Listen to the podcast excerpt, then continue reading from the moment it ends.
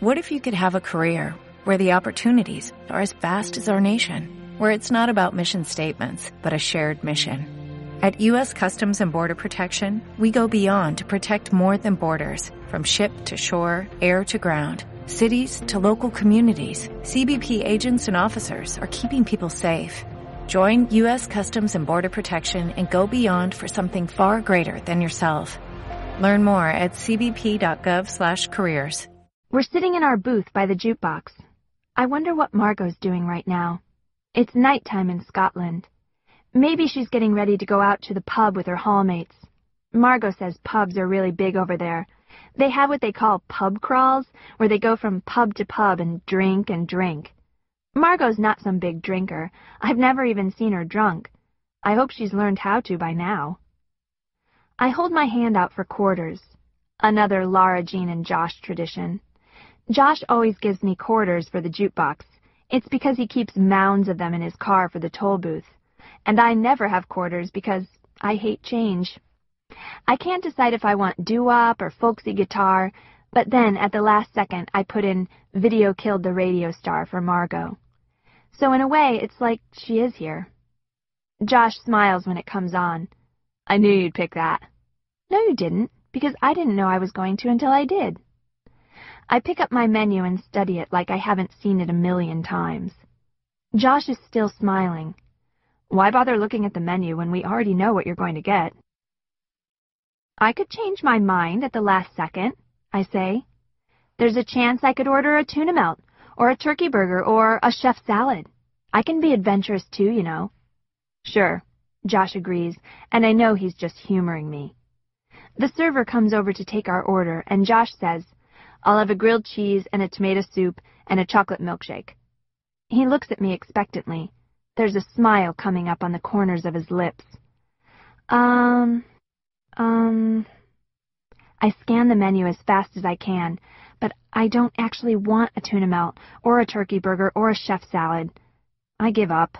I like what I like. A grilled cheese, please, and a black cherry soda. As soon as the server is gone, I say, don't say a word.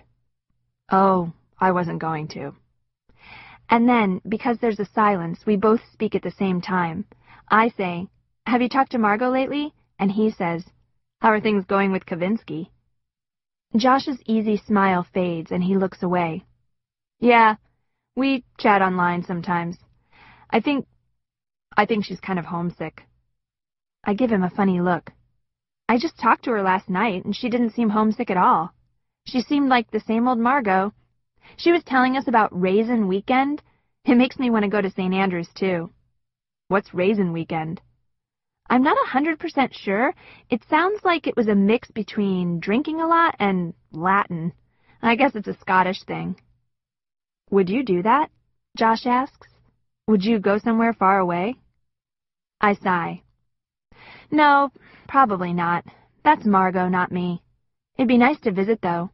Maybe my dad will let me go during spring break. I think she'd like that a lot. I guess our Paris trip isn't happening anymore, huh?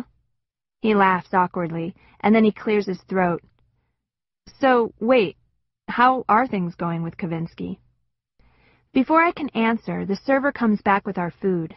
Josh pushes the bowl of soup so it's in the middle of the table. First sip? he asks, holding up the milkshake. Eagerly, I nod and lean across the table. Josh holds the glass and I take a long sip. Ah, I say, sitting back down. That was a pretty big sip, he says. How come you never get your own? Why should I when I know you'll share? I break off a piece of grilled cheese and dip it into the soup.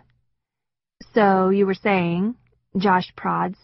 When I stare at him blankly, he says, you were about to talk about Kavinsky.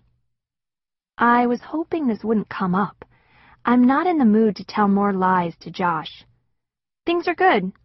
Because Josh is looking at me like he's expecting something more, I add, He's really sweet. Josh snorts. He's not what you'd think. People are so quick to judge him, but he's different. I'm surprised to find I'm telling the truth. Peter isn't what you'd think. He is cocky, and he can be obnoxious, and he's always late, true, but there are other good and surprising things about him, too. He's Not what you think. Josh gives me a dubious look. Then he dunks half his sandwich into the soup and says, You already said that. That's because it's true. He shrugs at this like he doesn't believe me, so I say, You should see the way Kitty acts around Peter. She's crazy about him. I don't realize it until the words are actually out of my mouth, but I say it to hurt him. Josh tears off a hunk of grilled cheese. Well, I hope she doesn't get too attached. Even though I've had that exact same thought for different reasons, it still hurts to hear. Suddenly, the easy Josh and Lara Jean feeling is lost. Josh is withdrawn and closed off, and I'm stinging from what he said about Peter. And it feels like play acting to sit across from each other and pretend it's the same as the old days. How could it be, when Margot isn't here? She's the point of our little triangle. Hey, Josh says suddenly. I look up. I didn't mean that. That was a shitty thing to say. He ducks his head. I guess, I don't know, maybe I'm just jealous. I'm not used to sharing the Song girls. I go soft inside. Now that he's said this nice thing, I'm feeling warm and generous toward him again. I don't say what I'm thinking, which is, you may not be used to sharing us, but we're very used to sharing you. You know Kitty still loves you best, I say, which makes him smile. I mean, I did teach her how to hock a loogie, Josh says. You don't forget the person who teaches you something like that. He takes a long sip of his milkshake. Hey, they're doing a Lord of the Rings marathon at the best this weekend. Want to go? That's like nine hours. Yeah, nine hours of awesome. True, I agree. I want to go. I just have to check with Peter first. He said something about going to a movie this weekend, and Josh cuts me off before I can finish. It's fine. I can just go with Mike. Or maybe I'll take Kitty. It's about time I introduced her to the genius that is Tolkien. I'm quiet. Are Kitty and I interchangeable in his mind? Are Margot and I? We're sharing a waffle when Genevieve walks into the diner with a little kid who I guess must be her little brother. Not her actual little brother. Jen is an only child. She's the president of this Little Sib program. It's where a high school student is paired up with an elementary school kid, and you tutor them and take them out for fun days. I slump down in my seat, but of course Jen still sees me. She looks from me to Josh, and then she gives me a little wave. I don't know what to do, so I just wave back. Something about the way she's smiling at me is unsettling. It's how genuinely happy she looks. If Genevieve is happy, that's not good for me. At dinner, I get a text from Peter. It says, If you're going to hang out with Sanderson, can you at least not do it in public? Under the table, I read it over and over. Could it be that Peter's the teensiest bit jealous? Or is he really just worried about how it looks to Genevieve? What do you keep looking at? Kitty wants to know. I put my phone down, face down. Nothing. Kitty turns to Daddy and says, I bet it was a text from Peter. Buttering a roll, my dad says, I like Peter. You do? I say. Daddy nods. He's a good kid. He's really taken with you, Lara Jean. Taken with me? I repeat. To me, Kitty says, You sound like a parrot. To Daddy, she says, What does that mean, taken by her? It means he's charmed by her, Daddy explains. He's smitten. Well, what's smitten? He chuckles and stuffs the roll in Kitty's open, perplexed mouth. It means he likes her. He definitely likes her, Kitty agrees, her mouth full.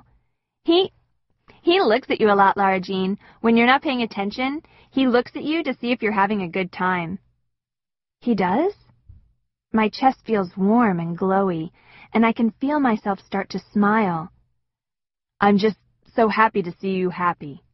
I used to worry about Margot taking on so many responsibilities at home and helping out the way she did. I didn't want her to miss out on her high school experience. But you know Margot. She's so driven. Daddy reaches over and squeezes my shoulder. To see you now going out and doing things and making new friends, it makes your old man very happy very, very happy.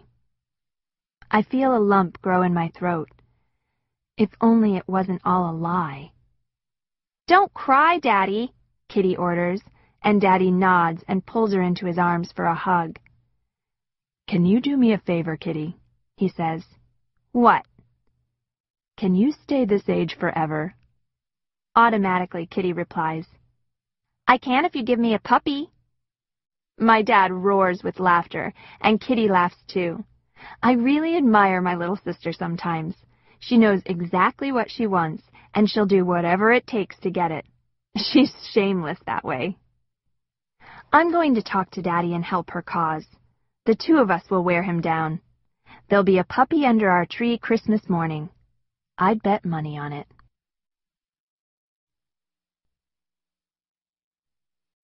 Chapter 49 The next night, Peter and I study at Starbucks for a few hours. Well, I study, and he keeps getting up and talking to people from school. On the way home, he asks, Did you sign up for the ski trip? No, I'm a terrible skier. Only cool people like Peter and his friends go on the ski trip. I could try to twist Chris's arm into going, but she'd probably laugh in my face. She's not going on any school trip. You don't have to ski. You can snowboard. That's what I'm doing. I give him a look. Can you picture me snowboarding? I'll teach you. Come on, it'll be fun. Peter grabs my hand and says, Please, please, please, Lara Jean, come on. Be a sport. It'll be fun, I promise. He catches me by surprise with this. The ski trip isn't until winter break. So he wants to keep this, us, up until then? For some reason, I feel relieved. If you don't want to snowboard, he continues, the lodge has a big stone fireplace and big comfy chairs. You can sit and read for hours. And they sell the best hot chocolate. I'll buy you one. He squeezes my hand. My heart does a little zing, and I say, All right, I'll go. But the hot chocolate had better be as good as you say. I'll buy you as many as you want. Then you better bring a lot of singles, I say, and Peter snorts. What? Nothing. When we get to my house, I climb out and he drives away. Before it occurs to me, I left my bag on the floor of his car, and Daddy and Kitty aren't home. They're at Kitty's school for parent-teacher conferences. I fumble around blindly under the deck, feeling around in the dark for the spare keys we keep hidden under the wheelbarrow. Then I remember that the spare keys are in the junk drawer in the house because I forgot to put them back the last time I got locked out. I have no keys, no phone, no way of getting into the house. Josh! Josh has a spare key. He's watered my dad's plants for him a few times when we went away on vacation. I find a rock in the driveway and I cross the lawn and stand underneath Josh's window. I throw the rock at it and I miss. I find another one and it pings off the glass, barely making a sound. I try again with a bigger rock. This one hits. Josh opens the window and leans his head out. Hey, did Kavinsky leave already? Surprised, I say, Yeah, I left my bag in his car. Can you throw down the spare keys? Josh sighs like I'm asking for something huge. Hold on. Then he disappears. I stand there and wait for him to come back to the window, but he doesn't. He comes outside the front door instead. He's wearing a hoodie and sweatpants. It's Margot's favorite hoodie. When they first got together, she used to wear it all the time, like it was a letterman's jacket or something. I hold my hand out for the keys, and Josh drops them in my hand. Thanks, Joshy. I turn to leave, but he says, Wait, I'm worried about you. What? Why? He sighs heavily and adjusts his glasses. He only wears his glasses at night. This thing with Kavinsky. Not that again, Josh. He's a player. He's not good enough for you. You're innocent. You're not like other girls. He's a typical guy. You can't trust him. I think I know him a lot better than you do. I'm just looking out for you. Josh clears his throat. You're like my little sister. I want to hit him for saying that. No, I'm not, I say. An uneasy look crosses over Josh's face. I know what he's thinking because we're both thinking it. Then headlights are beaming down our street. It's Peter's car. He's come back. I hand Josh his set of keys and run over to my driveway. Over my shoulder, I call out, Thanks, Joshy! I come around the front to the driver's side. Peter's window is down. You forgot your bag, he says, glancing over toward Josh's house. I know, I say breathlessly. Thanks for coming back. Is he out there? I don't know. He was a minute ago. Then, just in case, Peter says, and he leans his head out and kisses me on the lips, open-mouthed and sure. I'm stunned. When he pulls away, Peter's smiling. Night, Lara Jean. He drives off into the night, and I'm still standing there with my fingers to my lips. Peter Kavinsky just kissed me. He kissed me and I liked it. I'm pretty sure I liked it. I'm pretty sure I like him. The next morning I'm at my locker putting my books away when I see Peter walking down the hallway. My heart thumps in my chest so loud I can hear it echo in my ears. He hasn't seen me yet. I duck my head into my locker and start arranging my books into a pile. From behind the locker door, he says, Hey. Hey, I say back. I just want to set your mind at ease, Covey. I'm not going to kiss you again, so don't worry about it. Oh. So that's that. It doesn't matter if I like him or not, because he doesn't like me back. It's kind of silly to feel so disappointed about something you only just realized you wanted, isn't it? Don't let him see that you're disappointed. I face him. I wasn't worrying about it. Yes, you were. Look at you. Your face is all pinched together like a clam. Peter laughs, and I try to unpinch my face, to look serene. It's not going to happen again. It was all for Sanderson's benefit. Good. Good, he says, and he takes my hand, and he closes my locker door, and he walks me to class like a real boyfriend. Like we're really in love. How was I supposed to know what's real and what's not? It feels like I'm the only one who doesn't know the difference.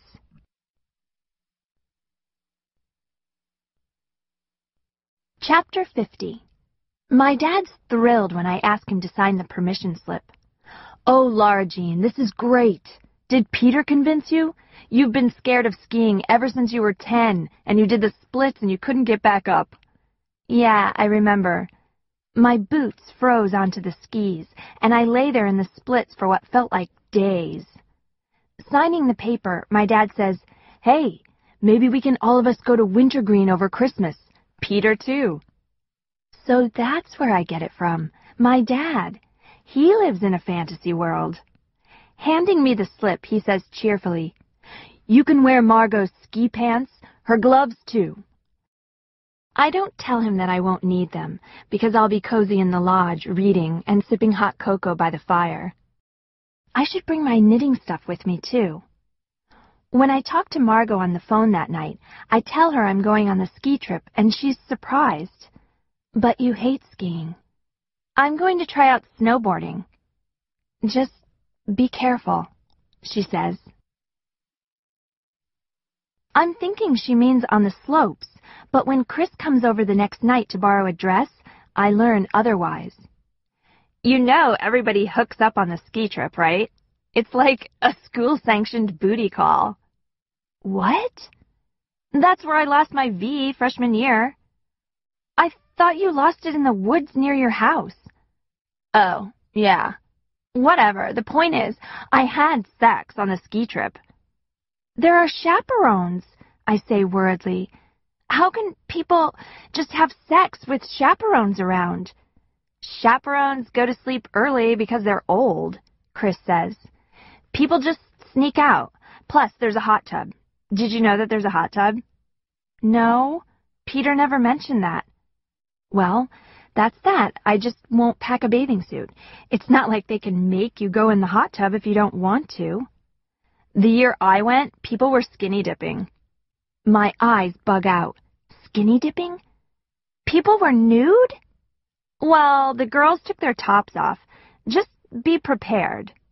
Chris chews on her fingernail. Last year, I heard Mr. Dunham got in the hot tub with students, and it was weird. This sounds like the Wild West, I mutter. More like Girls Gone Wild. It's not that I'm worried Peter will try something with me. I know he won't because he doesn't see me that way. But are people going to expect it? Am I going to have to sneak into his room in the middle of the night so people think we're doing something? I don't want to get in trouble on a school trip, but Peter has a way of convincing me to do stuff I don't want to do. I grab Chris's hands. Will you please come, please, please? She shakes her head. You know better than that. I don't do school trips. You have before. Yeah, freshman year. Not anymore. But I need you. Desperately, I squeeze her hands and say, Remember how I covered for you last year when you went to Coachella? I spent the whole weekend sneaking in and out of your house so your mom would think you were at home. Don't forget the things I've done for you, Chris.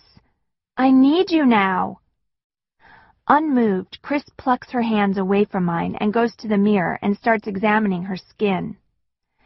Kavinsky's not going to pressure you to have sex if you don't want to. If you minus the fact that he dated the devil, he's not a total dummy. He's kind of decent, actually. What do you mean by decent? Decent like he doesn't care that much about sex? Oh, God, no. He and Jen were in constant heat for each other. She's been on the pill longer than I have. Too bad everyone in my family thinks she's this angel. Chris pokes at a zit on her chin. What a fake. I should send an anonymous letter to our grandma. Not that I really would. I'm no rat, unlike her. Remember that time she told our grandma I was going to school drunk? She doesn't wait for me to answer. When Chris gets going on a Genevieve rant, she is single-minded. My grandma wanted to use the money she saved for my college for rehab. They had a family meeting about me.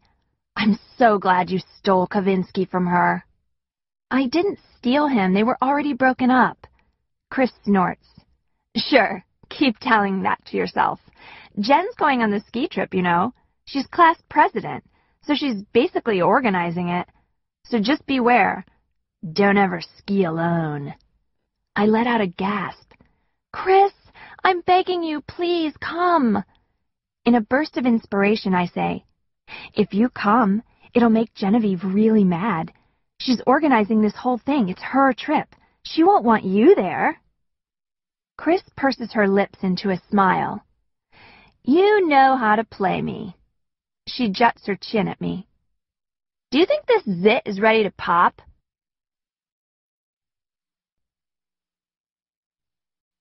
Chapter 51 Thanksgiving Day, Daddy cleans out the turkey for me and then leaves to go pick up our Korean grandma, who lives an hour away in a retirement community with a lot of other Korean grandmas. Daddy's mom, Nana, is spending Thanksgiving with her boyfriend's family, which is fine by me because I know she wouldn't have anything nice to say about the food. I make up a green bean dish with orange peel and dill in an earnest effort to be jazzy and inventive. I nominate Kitty to be my taste tester, and she takes a bite of green bean and says it tastes like an orange pickle. Why can't we just have the green bean casserole with the fried onion rings that come in the can? Kitty ponders. She's cutting out different colored feathers for her turkey placemats. Because I'm trying to be jazzy and inventive, I say, dumping a can of gravy into the saucepan. Doubtfully, Kitty says, Well, are we still having broccoli casserole? People will eat that. Do you see any broccoli anywhere in this kitchen? I ask. No, the green in this meal is the green bean. What about mashed potatoes? We're still having mashed potatoes, right? Mashed potatoes. I jump up and check the pantry. I forgot to buy the potatoes. I got the whole milk and the butter and even the chives to put on top like Margot always does, but I forgot the actual potatoes. Call Daddy and ask him to pick up Yukon Gold potatoes on the way home. I say, closing the pantry door. I can't believe you forgot the potatoes, Kitty says with a shake of her head. I glare at her. Just focus on your placemats. No, because if I didn't just ask about the mashed potatoes, the meal would have been ruined, so you should be thanking me. Kitty gets up to call Daddy, and I yell out, By the way, those turkeys look more like the NBC Peacock logo than actual turkeys, so... Kitty is unfazed, and I take another bite of the green beans. They do taste like an orange pickle. It turns out I have cooked the turkey upside down. Also, Kitty kept hounding me about salmonella because she watched a video on it in Science, so I wind up leaving the bird in too long. The mashed potatoes are fine, but there are some crunchy bits here and there because I rushed to boil them. We are seated around the dining room table, and Kitty's placemats really do add a certain something. Grandma is eating a whole pile of green beans, and I shoot Kitty a triumphant look see someone likes them. There was a minute or two after Mommy died when Grandma moved in to help take care of us. There was even talk of her staying. She didn't think Daddy could manage on his own. So, Danny, Grandma begins. Kitty and I exchange a look across the table because we know what's coming. Are you seeing anyone these days?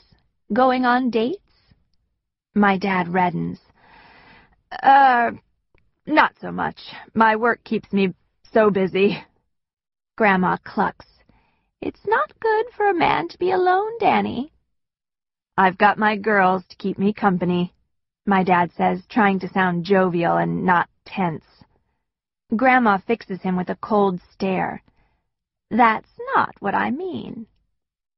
When we're doing the dishes, Grandma asks me, Lara Jean, would you mind if your daddy had a girlfriend?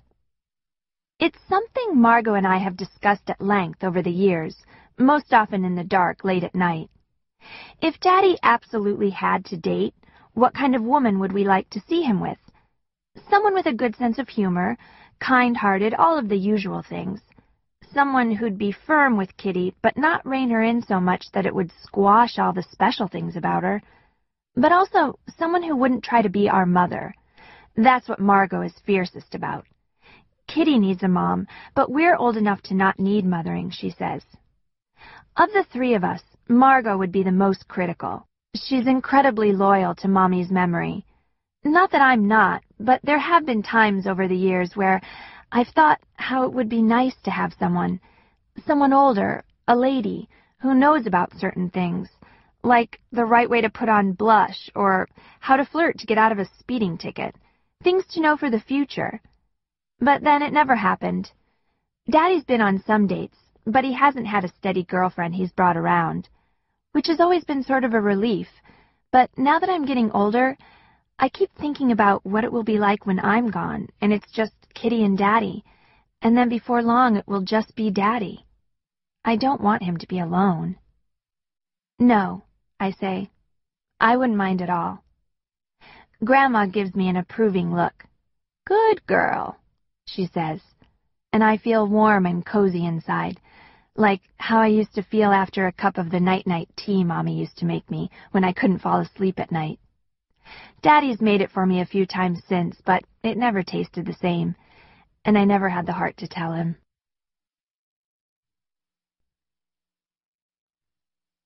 Chapter 52 the Christmas Cookie Bonanza starts December 1st.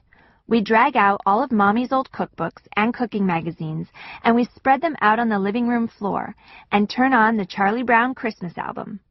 No Christmas music is allowed in our house until December 1st.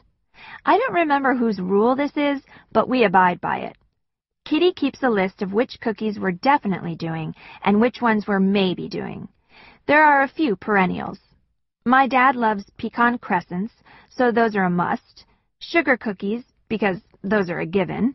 Snickerdoodles for Kitty, molasses cookies for Margot, cowgirl cookies for me. White chocolate cranberry are Josh's favorite. I think this year, though, we should mix things up and do different cookies.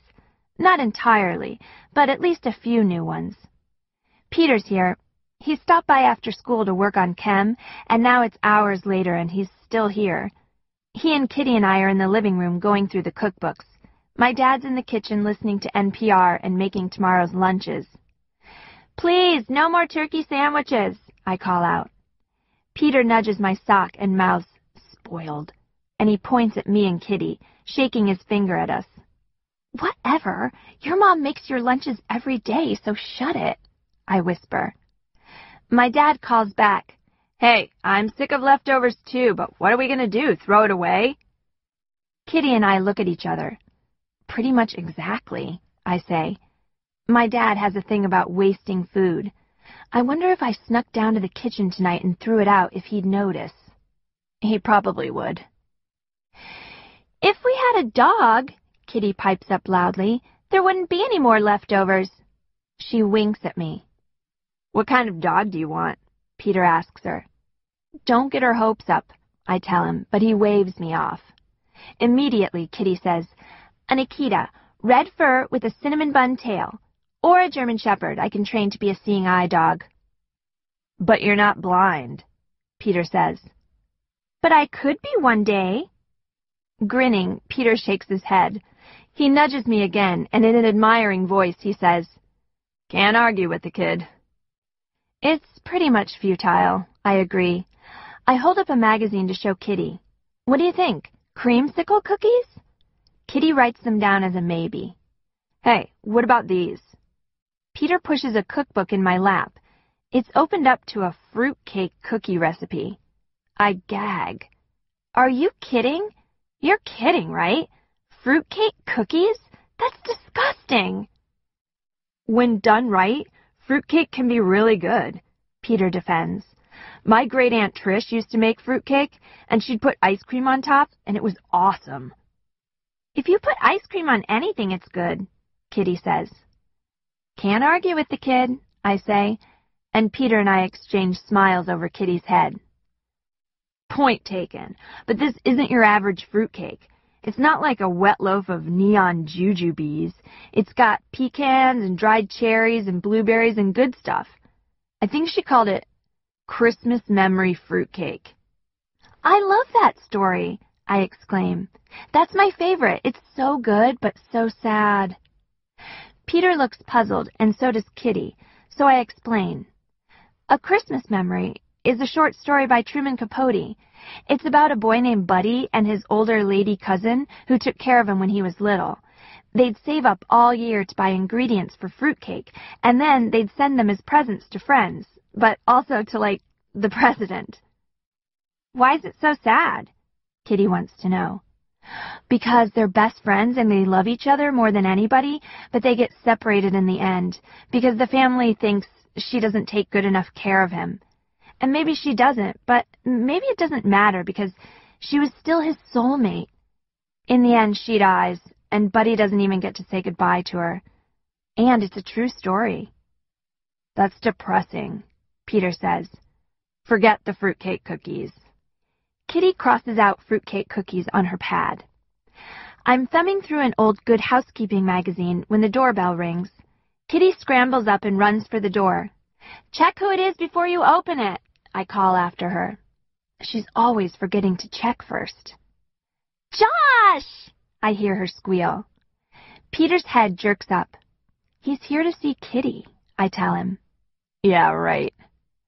Josh walks into the living room with Kitty hanging around his neck like a monkey. Hey, he says, eyes flickering in Peter's direction.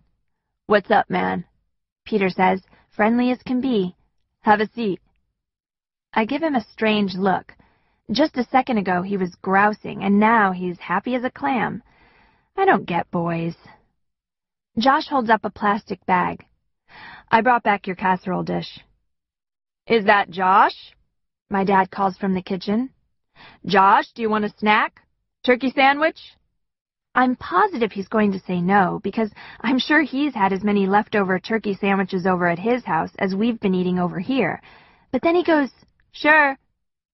Josh disentangles himself from Kitty and plops down on the couch. To me, he says, Christmas cookie bonanza? Christmas cookie bonanza, I confirm. You're making my favorite, right?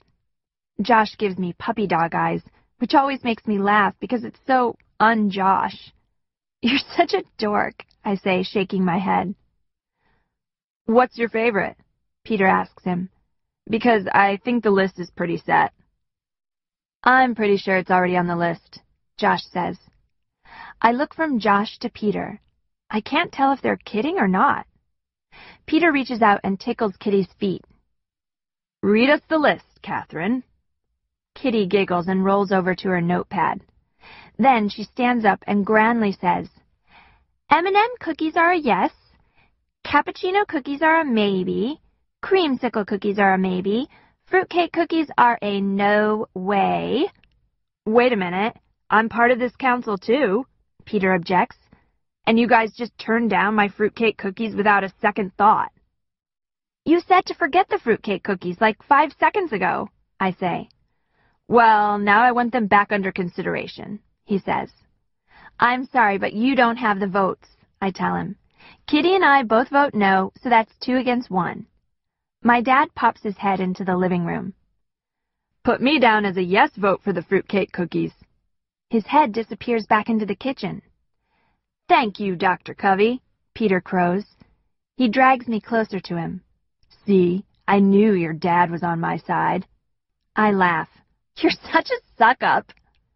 And then I look over at Josh, and he is staring at us with a funny, left-out look on his face. It makes me feel bad, that look. I scoot away from Peter and start flipping through my books again.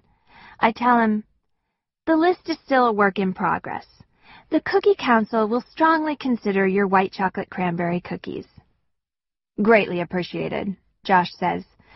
Christmas isn't Christmas without your white chocolate cranberry cookies. Kitty pipes up. Hey, Josh, you're a suck-up too.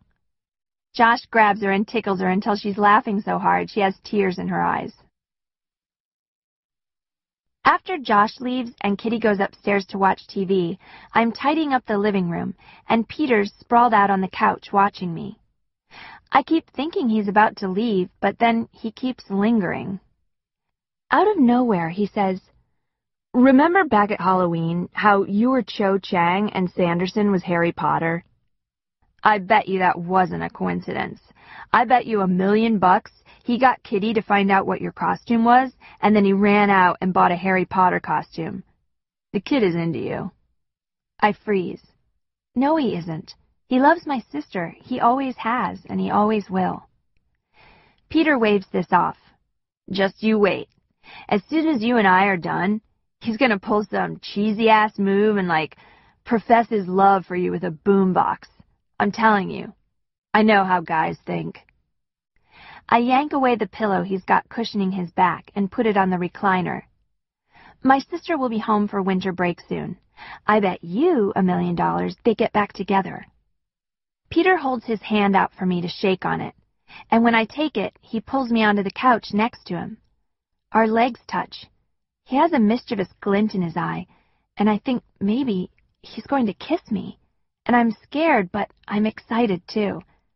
But then I hear Kitty's footsteps coming down the stairs, and the moment's over.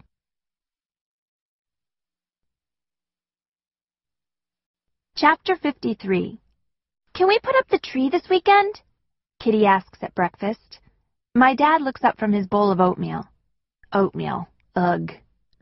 I don't see why not. Half-heartedly, I say, Margot might be mad if we do it without her. Truth be told, I want to put the tree up too. It's so cozy to do Christmas cookie bonanza and have the lights twinkling on the tree and Christmas music and the whole house smelling like sugar and butter. Brielle's family put their tree up the day after Thanksgiving, Kitty says. Let's just do it then, I say. Can we, Daddy? Well, if Brielle's family is doing it, Daddy says. We drive out to the Christmas tree farm an hour away, because that's where the really nice ones are. Kitty insists on seeing each and every tree to make sure ours is the best one. I vote for a plump balsam fir because it smells the best, but Kitty doesn't think it's tall enough. We go for a Douglas fir instead, and the whole drive home, the air smells like Christmas morning. Josh runs out of his house when he sees us struggling to get the tree inside. He and my dad heft it up and take it inside the house. He holds the tree up straight as my dad screws the Christmas tree stand around it tight. I have a feeling like he's going to want to stay and help decorate the tree. I can't stop thinking about what Peter said, how Josh could maybe like me. A little to the left, Kitty directs. It's not straight enough. I bring down the box with the twinkle lights and the ornaments and start sorting through them. My favorite is the painted blue star I made in kindergarten out of dough. It's my favorite because there's a bite taken out of it. I told Kitty it was a cookie, and she chomped right into it like the cookie monster. And then she cried, and I got in trouble. But it was worth it. Should we do colored lights or white lights this year? I ask. White, Kitty says. It's classier. But colored lights are whimsical, Josh argues. I mean, they're nostalgic. I roll my eyes. Whimsical, Josh? And then Josh proceeds to make a case for colored lights, and he and I argue back and forth until Daddy intercedes and says we should just do half and half. This is when things finally feel really and truly normal between us, now that we're bickering again like old times. Peter was wrong about Josh. The tree is so tall it nearly touches the ceiling. We run out of lights, so Daddy goes to buy more at the store. Josh puts Kitty on his shoulder so she can put the star on the tippy top. I'm glad we got a big tree this year, I say with a happy sigh, falling back onto the sofa and looking up at the top. There's nothing cozier than a Christmas tree all lit up. A little later, Daddy has to go into the hospital, and Kitty goes over to our neighbor's house because they're making s'mores in the fireplace. So it's just Josh and me cleaning up. I'm putting ornament hooks back into their different Ziploc bags, and Josh is loading up a cardboard box with the ornaments we didn't have room for. He hoists the box in his arms and bumps into a branch on the tree, and a glass ornament slips off and breaks. Josh groans. Josh, I say, I made that in home ec. Sorry. It's okay. It wasn't my best work anyway. I put in too many feathers. It's a clear glass ball with white feathers and white sequins inside. I go get a broom, and when I come back, he says, You act different around Kavinsky. Did you know that? I look up from sweeping the broken ornament. No, I don't. You don't act like you. You act like... like how all girls act around him. That's not you, Lara Jean. Annoyed, I say, I act the same as I always do. What would you know about it, Josh? You've barely ever even been around us. I crouch down and pick up a shard of glass. Be careful, Josh says. Here, I'll do it. He stoops down next to me and reaches for another shard. Ow! You be careful. I lean close to him and try to get a closer look at his finger. Are you bleeding? He shakes his head. I'm fine. And then he says, You know what I don't get? What? Josh stares at me, his cheeks a dull red. Why you never said anything? If all that time you felt like that about me, why didn't you say anything? My whole body goes stiff. I wasn't expecting that. I'm not prepared. I swallow hard and say, You were with Margot. I wasn't always with Margot. The stuff you wrote, you liked me before I ever liked her. Why didn't you just tell me? I let out a breath. What does it even matter now? It matters. You should have told me. You should have at least given me a chance. It wouldn't have made a difference, Josh. And I'm telling you it would have. He steps toward me. Jerkily, I rise to my feet. Why is he bringing this up now, just when things are back to normal again? You're so full of it. You've never thought of me that way, not ever, so don't go trying to reinvent history now when I have somebody. Don't tell me what I think, he snaps. You don't know my every thought, Lara Jean. Yes, I do. I know you better than anyone. You know why? You're predictable. Everything you do, it's so predictable. The only reason you're even saying this now is because you're jealous. And it's not even because of me. You don't care about who I'm with. You're just jealous that Peter took your spot. Kitty likes him better than you now, too. His face darkens. He glares at me, and I glare back. Fine, he yells. I'm jealous. Are you happy now? And then he jerks his head toward mine, and he kisses me. On the lips. His eyes are closed, mine are wide open, and then mine close too, and for a second just for a second, I kiss him back. Then I break away. I push him off. Triumphantly, he says, Did you predict that, Lara Jean? My mouth opens and closes, but no words come out. I drop the broom and run up the stairs as fast as I can. I run all the way to my room and lock my door behind me. Josh just kissed me. In my living room. My sister is coming back in a few weeks, and I have a fake boyfriend I just cheated on.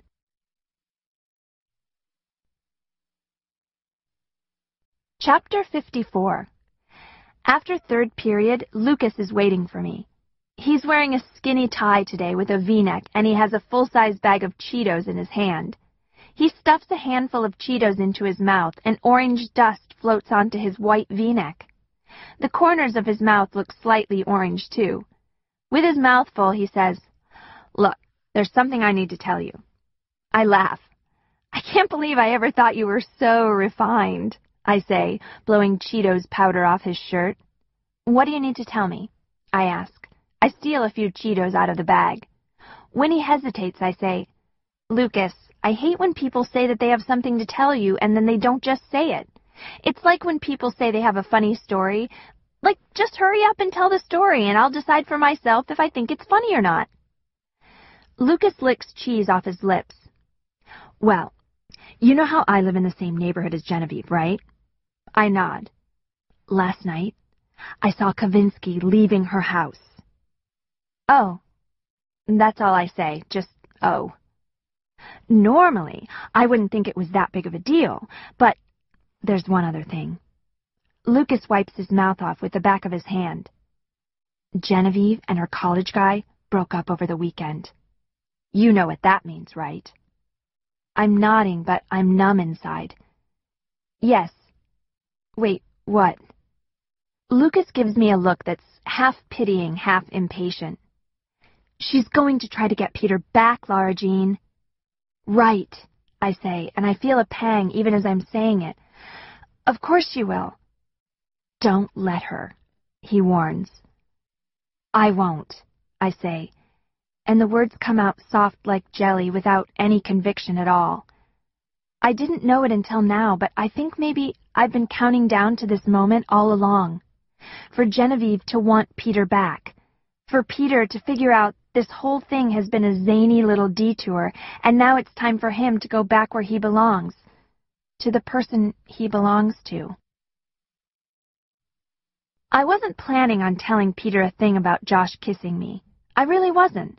But then, as Lucas and I are walking together, I see him and Genevieve walking down the hallway. Lucas gives me a meaningful look, which I pretend not to see. In chemistry class, I write Peter a note.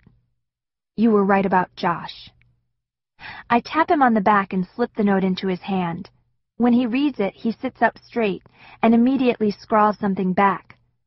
Be more specific. He kissed me. When Peter stiffens, I'm ashamed to say that I feel a little bit vindicated. I wait for him to write back, but he doesn't. As soon as the bell rings, he turns around and says, What the hell? How did that even happen? He came over to help us trim the tree. And then what? He kissed you in front of Kitty? No, it was just the two of us at the house. Peter looks really irritated, and I'm starting to regret mentioning it. What the hell was he thinking? Kissing my girlfriend? It's fucking ridiculous. I'm gonna say something to him. Wait, what? No! I have to, Lara Jean. He can't just get away with it. I stand up and start packing up my bag. You'd better not say anything to him, Peter. I mean it. Peter watches me silently, and then he asks, Did you kiss him back? What does it matter? He looks taken aback. Are you mad at me for something? No, I say, but I will be if you say anything to Josh. Fine, he says. Fine, I say back.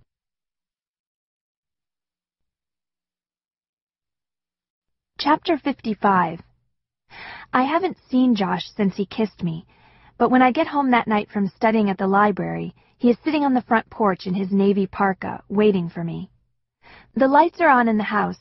My dad is home. Kitty's bedroom light is on. I'd rather go on avoiding Josh, but here he is, at my house. Hey, he says, can I talk to you? I sit down next to him and look straight ahead, across the street. Ms. Rothschild's put her Christmas tree up, too. She always puts it by the window near the door so people can see it from the outside. We have to figure out what we're going to do before Margot gets here. It was my fault what happened. I should be the one to tell her. I stare at him in disbelief. Tell her? Are you nuts? We're never telling Margot because there's nothing to tell. He juts his chin out. I don't want to keep a secret from her. Well, you should have thought of that before you kissed me, I hiss. And for the record, if anybody was going to tell her, it would be me. I'm her sister. You were just her boyfriend, and you're not even that anymore, so... Hurt flashes across his face, and it stays there. I was never just Margot's boyfriend. This is weird for me, too, you know. It's like, ever since I got that letter... He hesitates. Forget it. Just say it, I say. Ever since I got that letter, things have been messed up between us. It's not fair. You got to say everything you wanted to say, and I'm the one who has to rearrange the way I think about you. I have to make sense of it in my head. You totally blindsided me, and then you just shut me out. You started dating Kavinsky. You stopped being my friend. He exhales. Ever since I got your letter, I haven't been able to stop thinking about you. Whatever I was expecting him to say, it wasn't that. It definitely wasn't that.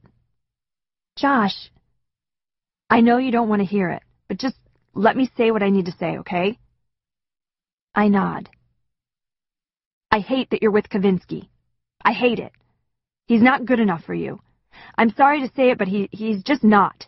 In my opinion, no guy will ever be good enough for you. Least of all me. Josh ducks his head, and then suddenly he looks up at me and says, There was this one time I guess it was a couple of summers ago. We were walking home from somebody's house. I think it was Mike's. It was hot, around dusk. I was mad because Mike's older brother Jimmy had said he'd give us a ride home, and then he went somewhere and didn't come back, so we had to walk. I was wearing espadrilles, and my feet were hurting something